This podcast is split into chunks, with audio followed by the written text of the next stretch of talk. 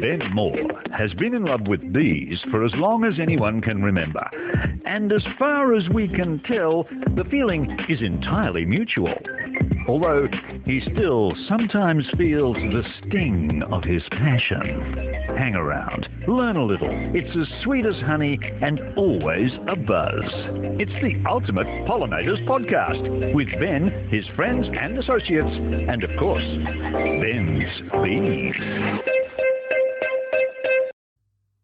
Hey everyone, Bees with Ben. Have I got a cracker of an episode this week? I've got the amazing guru and entertaining Kevin Tracy. We're going to be talking about queen bees, what makes a good queen, got some funny stories. We're going to talk about the Dunning Kruger effect, which I've not heard this before, and uh, why it affects some beekeepers. Uh, now, Kevin is an amazing speaker. He's done plenty of talks, been a keynote speaker and also too he was he retired last year from Tocal College in New South Wales. He was teaching Cert three and uh, Queen Bee breeding. But what he does now actually can go and travel and travel around and actually do a course, you know, at your place. So how cool is that? So I'm going to put in the uh, show notes on how to find Kevin. But this is an absolute entertaining and a fantastic episode. And the first question I asked Kevin is, if you could be remembered for one thing, what would it be?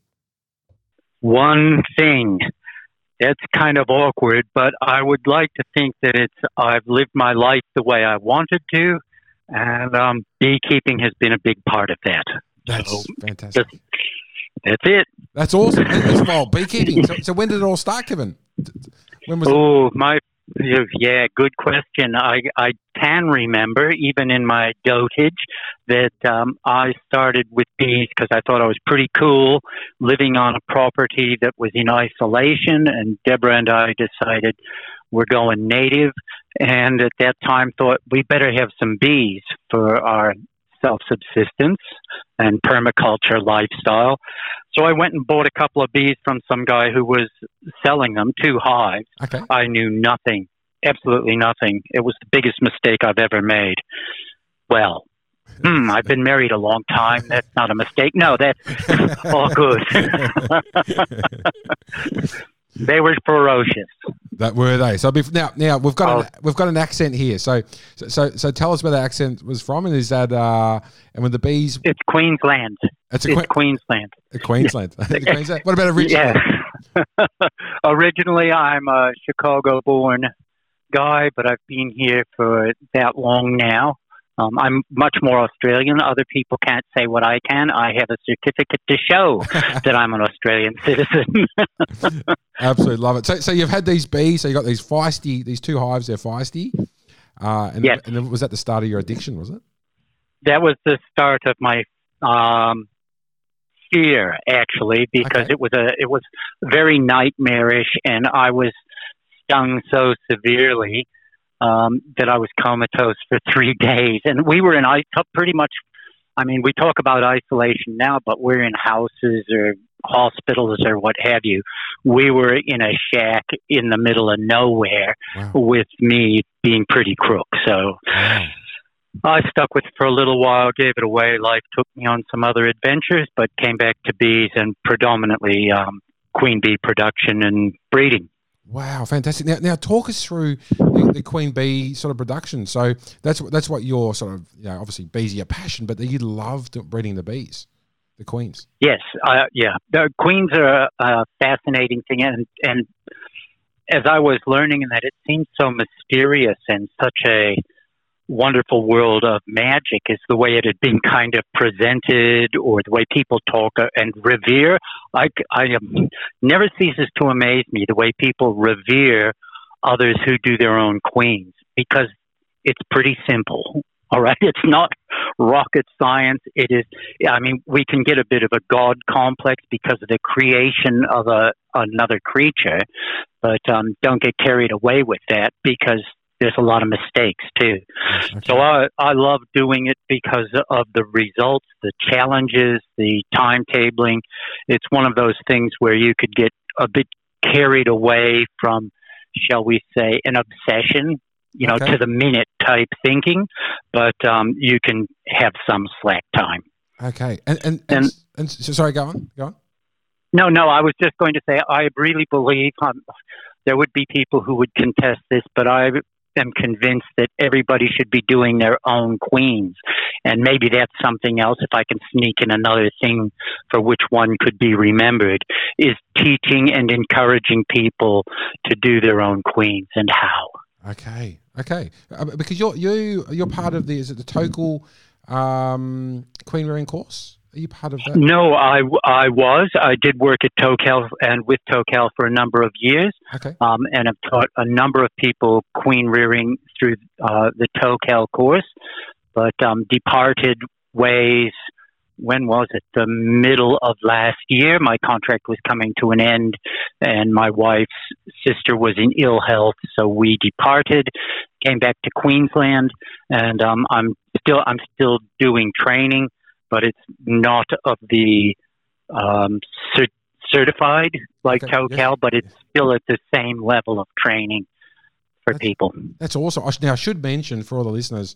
Uh, so one of my um, my workers, uh, Ashley, did the course uh, just before Christmas um, last year, 2021, and she Yes. absolutely loved it. It was a really just- great. oh, absolute brilliant course. She was absolutely just pumped and excited doing that. It's a really really cool course. So uh, and and they run it a couple of times, a few times a year, don't they, Kevin? Yes, Yes. and and the the beauty is, I mean, I've had the opportunity with so many people now. I mean, I've I've gone around different states and taught people how to do queens, and with the reality of it is, if that's a person's interest, they needn't do a full certificate three to do that. Okay. And for me, um, training queens is if wherever anybody's interested and they can get a group together, I'm happy to travel and train Oh, those wow. people. Okay, that's awesome. Yeah, that's yeah. awesome for the listeners to know that. So, yeah, It's a mission. I'm on a mission. do your own queens, large or small numbers. absolutely love it. You can do it. uh, now, what, what queens? What's the describe the perfect queen for the listeners, please, Kevin? Um, Elizabeth, am I safe with that one? I, I thought I'd better, you know, sort of throw something in there, royalist. Uh, uh, a good queen is the one in your colony that's doing what you want and need. okay, Full stop. okay, Color is of no significance. All right, folks. I'm sorry to do that to you. Nothing like a pretty queen, but that makes no difference at all. And I just want to reference um, our friend, great friend, uh, Dr. Doug Somerville. And ages ago in the book, his uh, work, Fat Bees, Skinny Bees, he mentioned um, the four pillars of beekeeping, and one of them was requeen as necessary. okay, So we we don't have to keep queens for a really short time or a really long time or designated. If she's doing her thing, hang on to her. If she's running out of of steam, shall we say, she's running out of semen, um, then get some queens from her before she goes. Move her into a smaller. There's so many little tricks of the trade, as it were, and um, yeah, you can do your own. I just keep saying it over and over, Ben. I'm sorry. I want people to realize they can do their own queens. yes, That's it. But it's, it's not to put anybody out of business. Um, well, hmm. No, no comment. so, so, so, Kevin, what, what would be the, what, what would be the hardest part about breeding queens? You know, let's say a, an advanced hobbyist bee, a beekeeper, been keeping bees. You know, so maybe that dozen sort of hives. Uh, what would be the hardest part for someone sort of getting into it? The timetable. Timetable. Okay. And that's whenever I'm teaching it that, that I say anybody can graft or raise a cell. You know, the bees can raise cells for you without any effort, or there are different kinds of kits that you can use. It's the timetabling because really, if you think I will do that tomorrow, you're probably too late. okay. All right. So things like putting your cells out, or catching queens to make room, or setting up a nuke um, for a mating for queens, etc. That's it's the it's the timetable, and that's where to what you're really, if I can put it this way, openly and honestly, that's to what you're a slave. The schedule.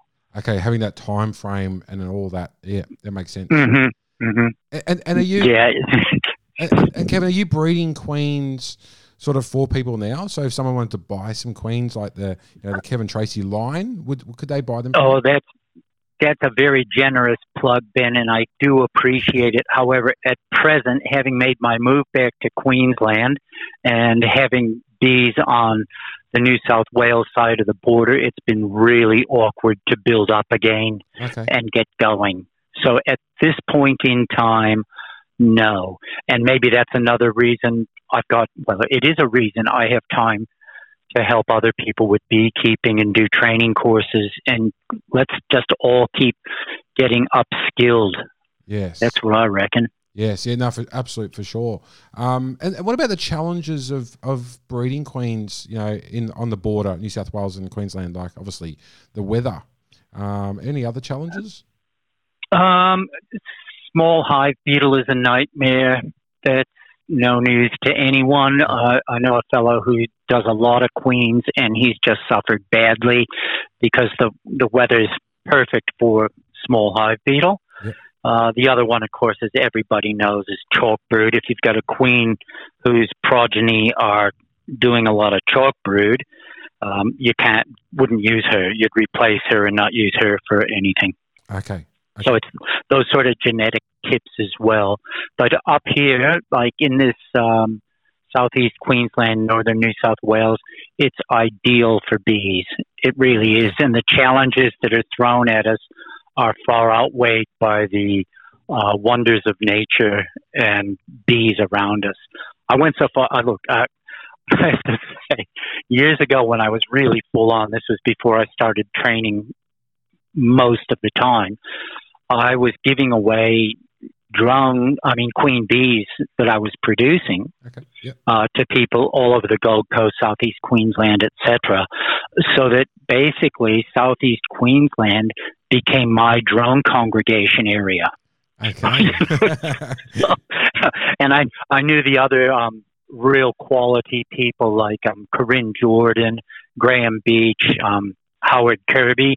Theirs were the bees that were here, yes. Okay. and and I had no problem with matings of quality stock. Okay. It's great for open mating, just Yes. great. That's awesome. And you just mentioned Howard Kirby. Now, to my knowledge, he's no longer breeding queen bees on a big scale anymore. Is that correct? No, not on a big scale. We I don't think anybody actually ever stops.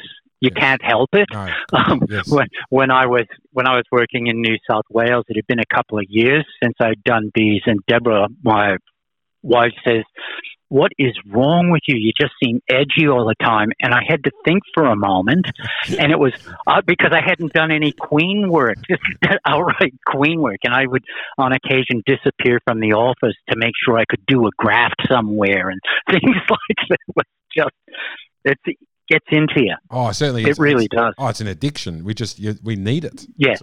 Al- almost. Yeah. I, I Yeah. t- totally agree. And, and it's it's interesting too, especially for the listeners. You know, there is a business or businesses to be made for people breeding quality queens. Uh, you, you do obviously mention, and I, and I strongly agree, you know, people should be able to do it themselves, but a lot of beekeepers can be a, bit, a little bit time poor. So, so, Yes. so, do, would you agree with that? There's, there's a business there for, for people to actually produce, you know, good high numbers of quality queens. Yes, absolutely. And uh, there's no question of that because some big players have dropped out recently because of age or health, things like that. There are, there, have, to my knowledge, never really been enough queens being supplied to meet the demand. Yeah. Okay. I mean, I get a I get a call every week for a hundred queens every Wow. week, and I don't. I'm not even doing them. And I know somebody else who's you know moving out of that area themselves, and so if there's somebody out there, you don't have to do a lot for starters. yes. yeah. All right, just do a small number with your quality stock, which you probably have in a hive anyway. Yes. If you've got two hives, one is going to be undoubtedly better than the other.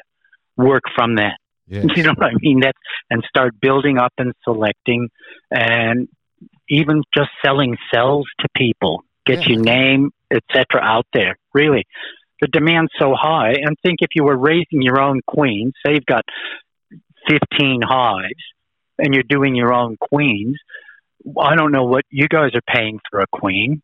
Uh, not enough. I can guarantee Yes. that. Yes. but multiply it by 15.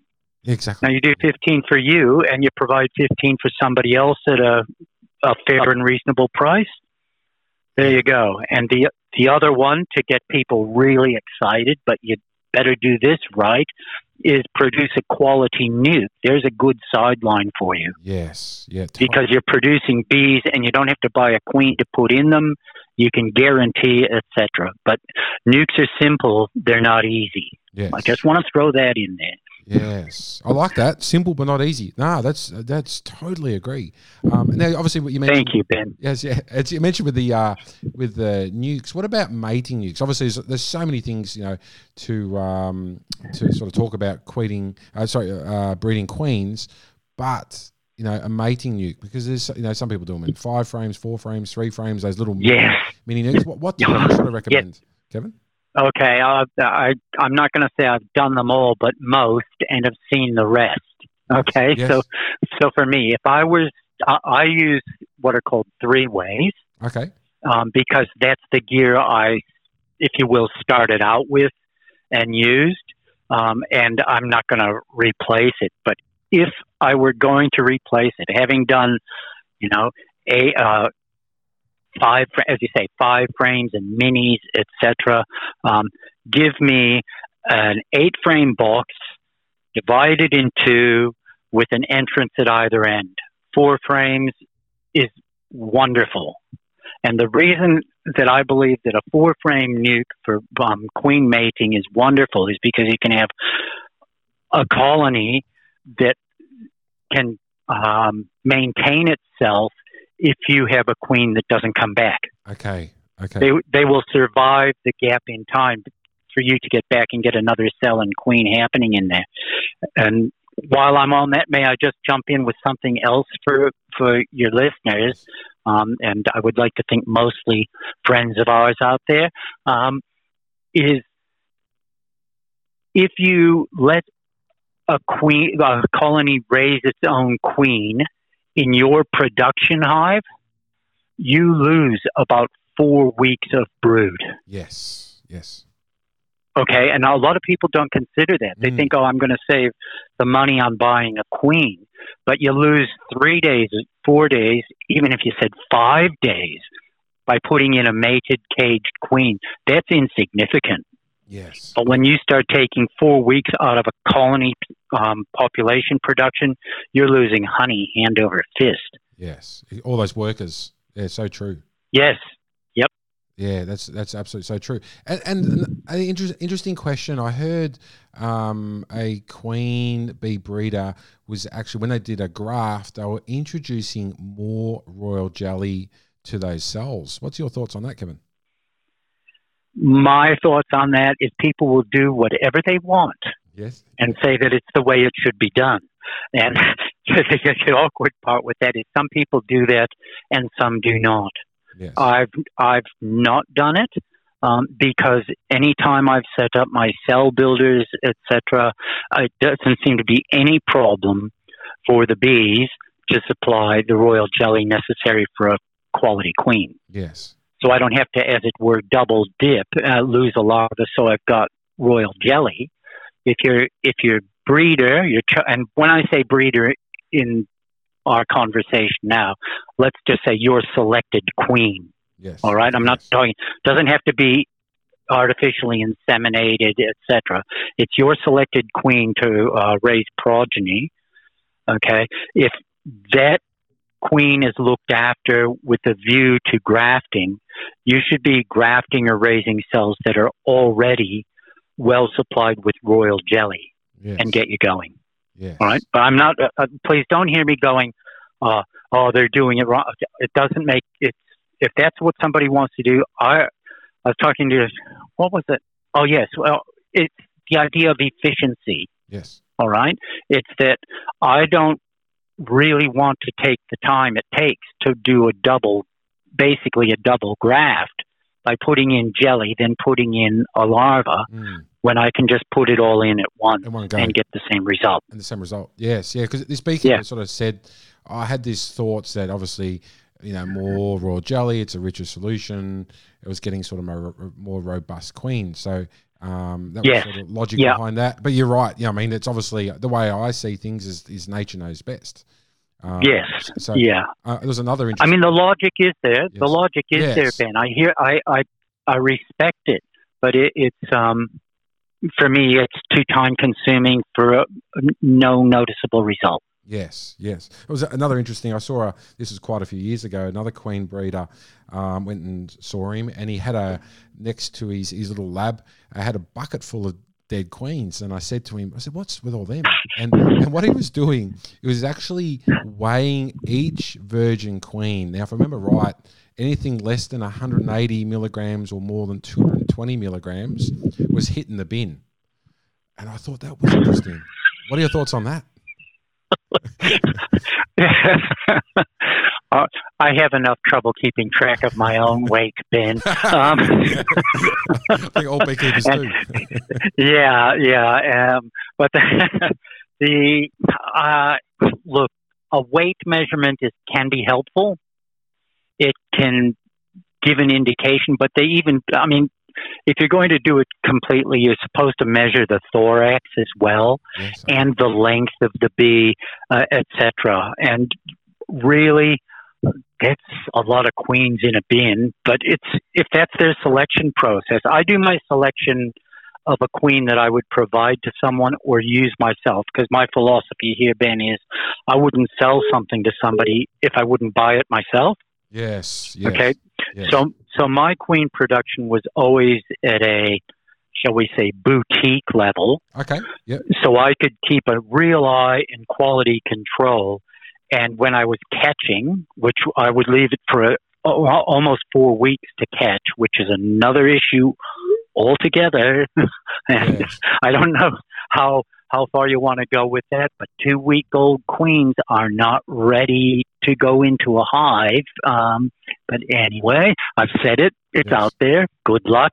Um, but around the 28 day mark, you can really tell if a queen's going to make the grade or not. yes. Okay, Okay, and so when catching, I could discriminate and say I can't sell her Okay, okay. rather than weighing in the first instance or evaluating from the virgin, I will wait and see what the, the queen, the, the proven queen, Is yeah. is proven to be able to do. Okay, and for the listeners, And there's another, yeah, sorry, but that's another thing I want to say there is that's another reason for the four frame nuke. okay, You can get a really good evaluation. okay, okay. I was, I was just going to ask, as far as um, you know, selecting, are you basing on uh, how many eggs are in that particular frame? Is that what sort sort of that criteria there? That's a that's a good start. Yes, see the temperament. You can if you've got her and she's laying well. That's key. The pattern, the bees' behavior, the temperament of bees Okay, yeah. um, is a good guideline. If they're riddled with chalk brood, down the gurgler. okay, All right, that yeah. those would be the three things I would look at. Um, some people will go, "Oh, um, she's not pretty enough. It's a tiger. It's not the one I, I'm known for." That's fine. okay, Those those sort of criteria. The number of traits for which you might select um, is manifold.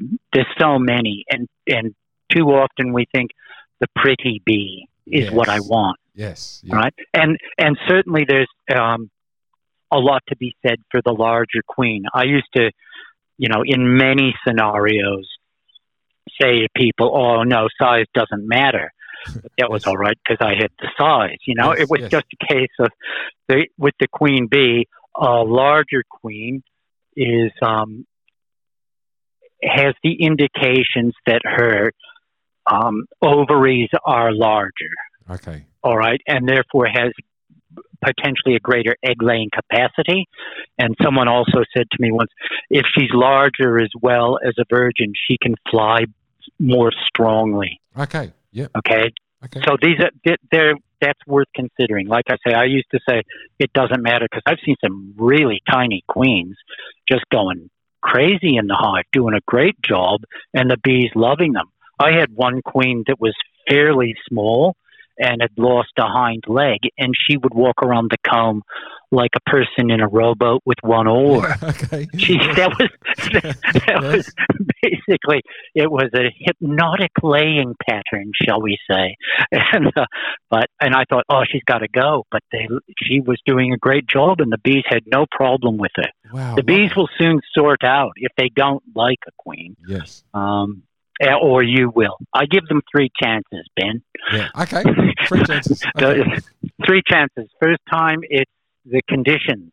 Yes. All right. If I go and the bees are cranky or not doing something, I go, oh, it must be the conditions. Second time, yes, Ben, I will take the fall. All right. Okay. Second yes. time, it's something I did. Did I kick the hive or did I put the wrong smoke or fuel in from somewhere just to entertain myself? All right.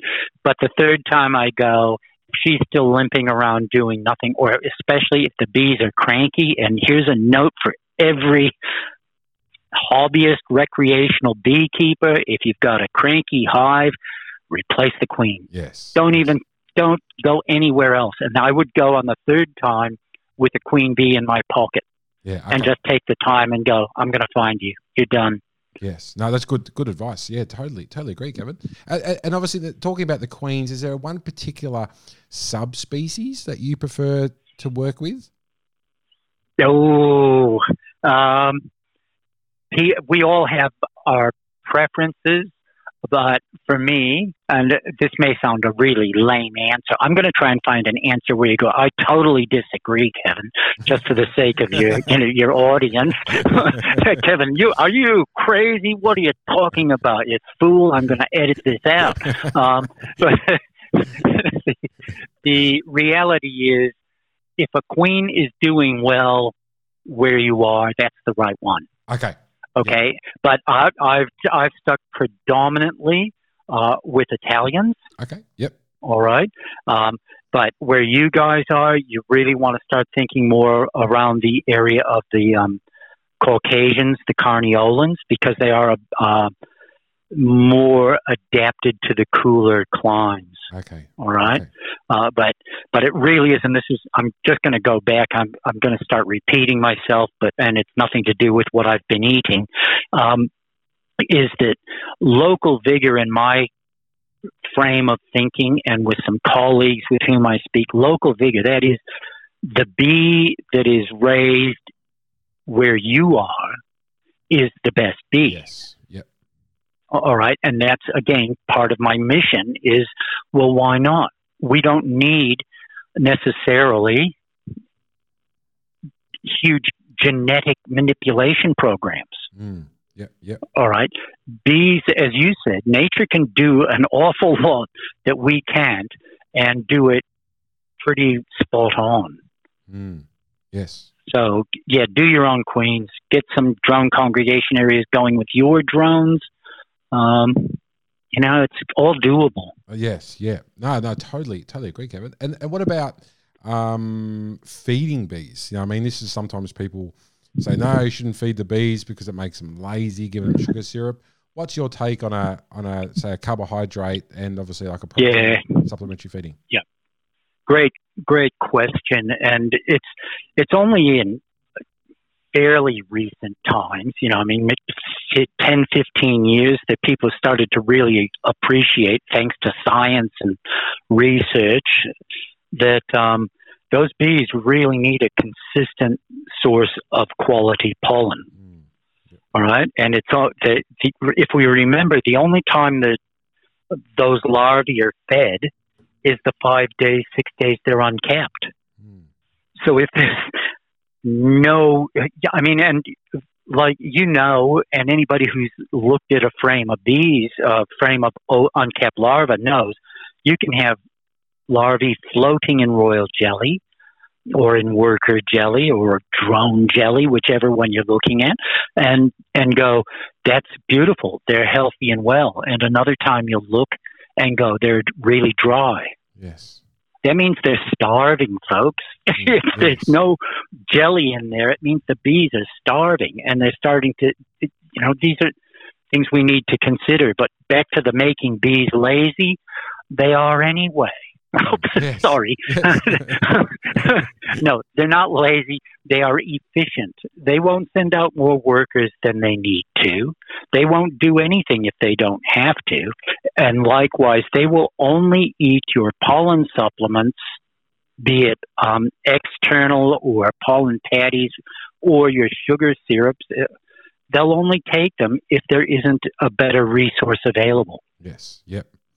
Okay, so that's that's it, and and the sugar syrup, uh, as we say, that's the that's the energy source. That's the carbohydrates that gives them the get up and go, and the pollen substitute or the pollen, whatever you're using, is a protein supplement which keeps them alive and strong and fat and healthy and flying well and orientating well, etc., etc. They dance better when they're well fed. Yes. So Now, is there one particular? that's my take.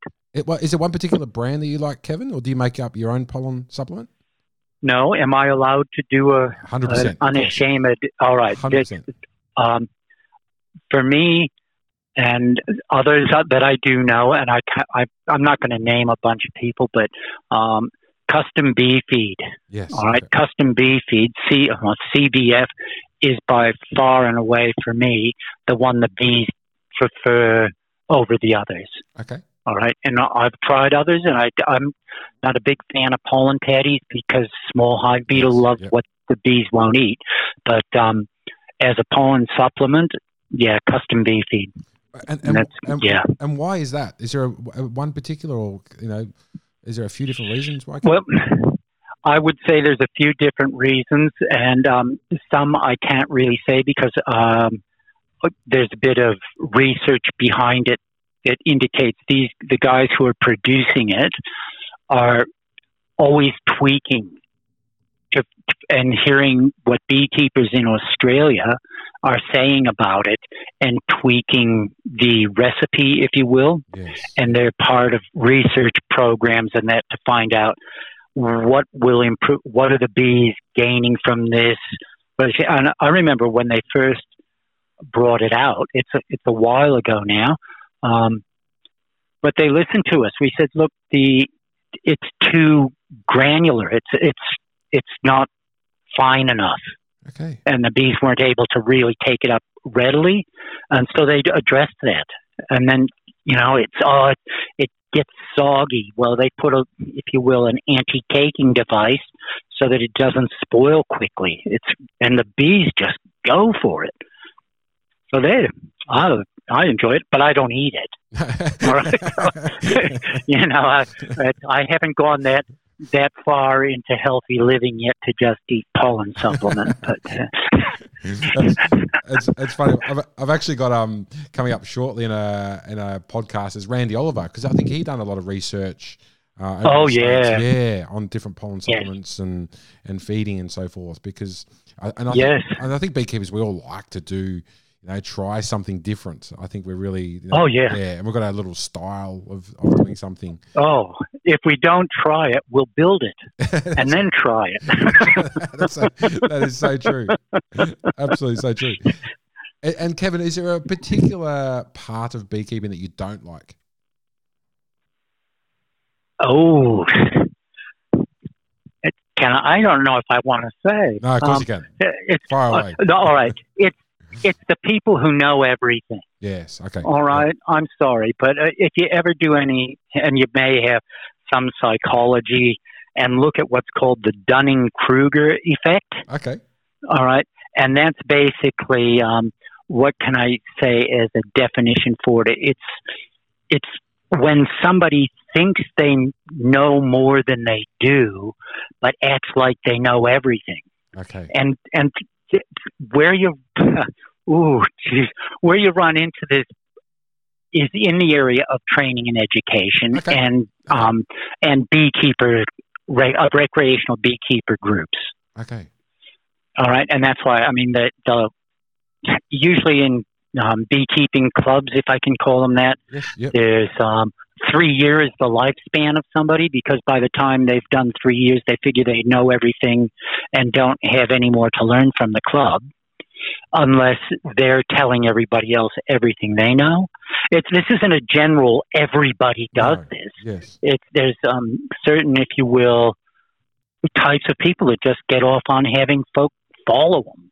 And I know there's a there's one person I keep seeing show up, and this person should you know realize you know they're giving lectures to almost everyone on every Facebook page Yeah. on how to and what to and why to, and they you know they haven't been around all that long.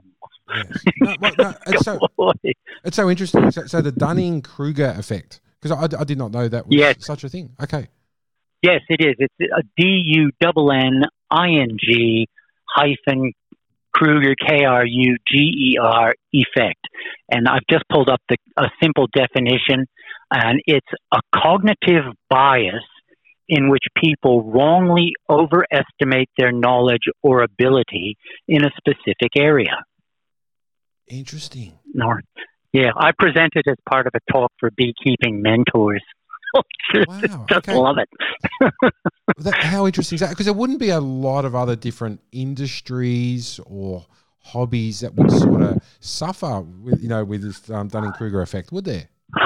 Oh, I think it's a, it's probably a general thing. It's you know it's the person, and uh, one way I like to coin it is in the sense of you know the bravado of a person. They speak loudly, right, which makes everybody think, oh, that confidence. They must be very competent. Yes. Okay. Yeah. you know, you speak forcefully. You know, this is the way you should do something. People want to be told or hear, oh, phew, now I don't have to think Yes.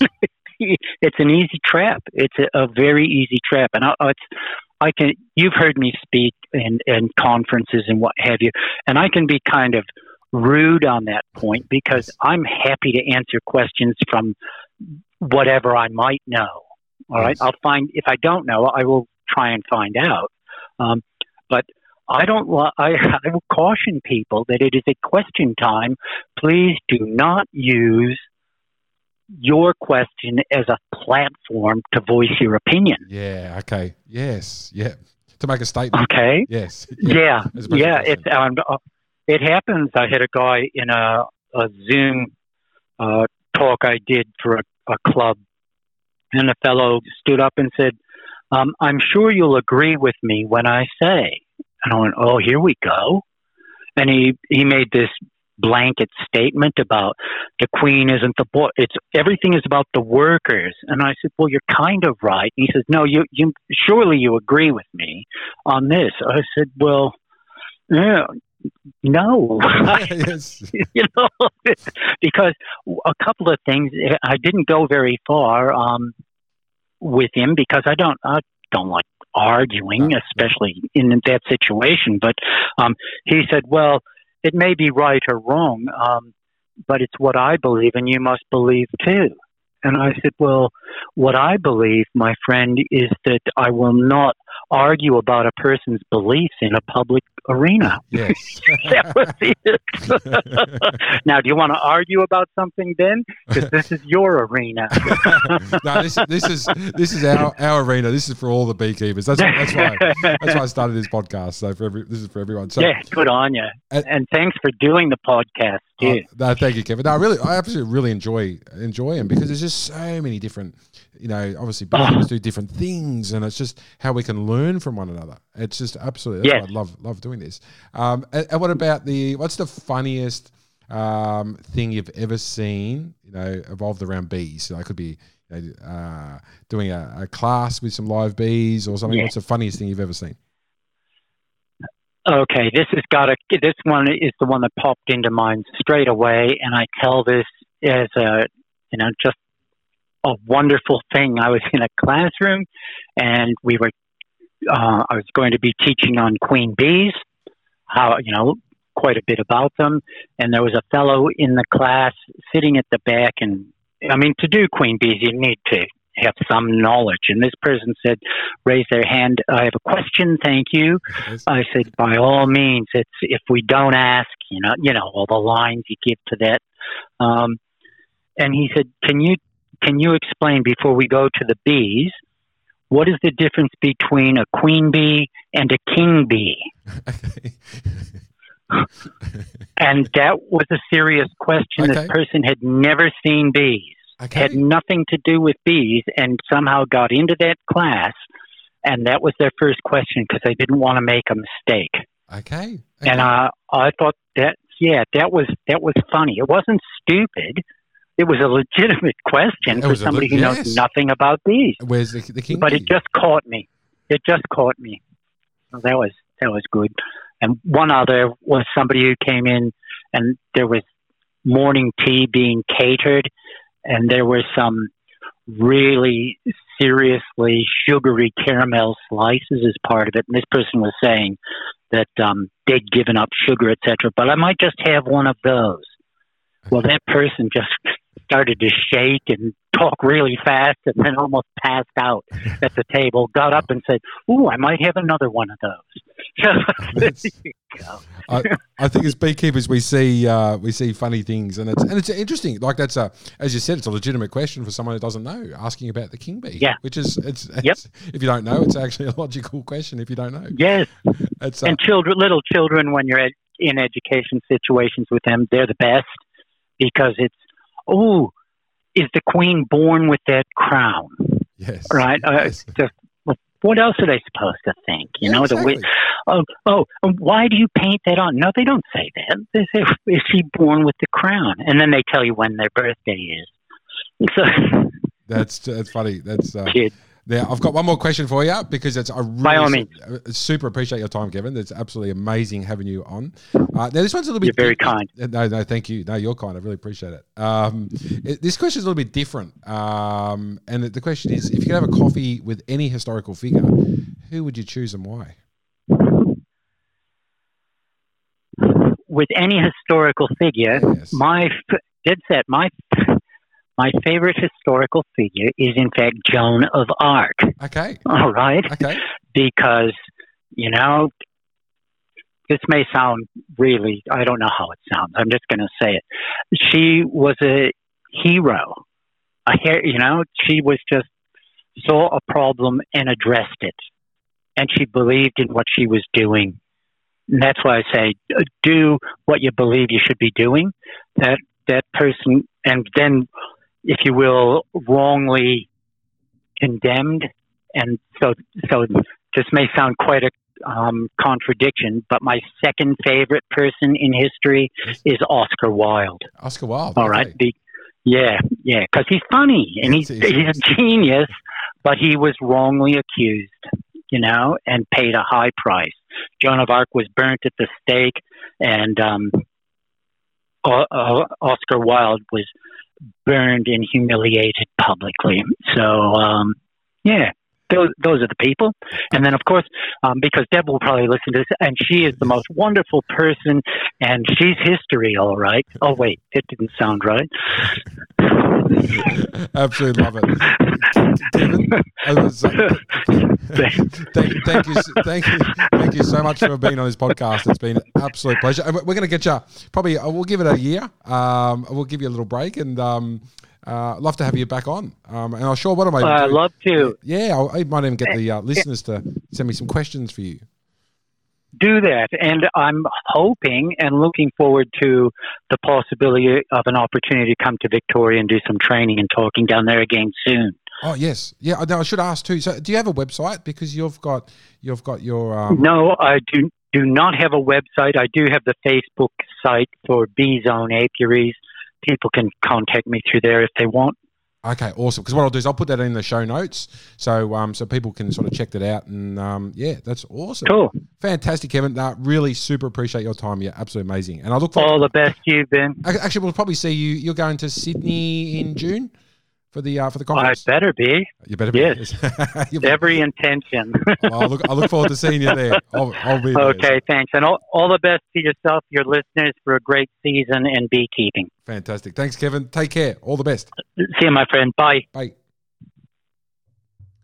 How amazing was that episode? That was absolute fantastic. Kevin Tracy is an absolute superstar. So big shout out to say thank you again for coming on board onto the podcast. So don't forget, do you want to hear someone? You know, is there a person you want to hear? Don't forget, send me a message. Ideally, text is best 0437 077792.